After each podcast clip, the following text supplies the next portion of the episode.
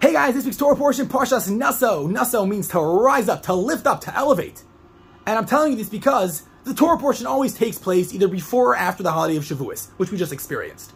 Now the question is, what is the connection between the holiday of Shavuos, which is all about the receiving of the Torah, and this week's Torah portion? That's why I tell you the word Naso, elevate, the name of this week's Torah portion, which goes on the entire generality and uh, and uh, theme of the Torah portion. That is, before the receiving of the Torah at Sinai, 3,334 years ago, the Torah existed before then. Abraham did the mitzvahs, he wrapped up the tefillin. However, it remained merely physical. When he was done with the tefillin, he could throw it in the garbage. It didn't become spiritually affected. It didn't become spiritually holy or anything, you know, of that like. However, after the giving of the Torah, this, uh, so to speak, wall dividing the heavens and the earth was torn down. And now, when we do a mitzvah, when we take tefillin, we take the leather straps, we wrap them on our arm, we take an apple, make a blessing on it, it actually becomes holy. The physical item becomes elevated. This is the idea of naso.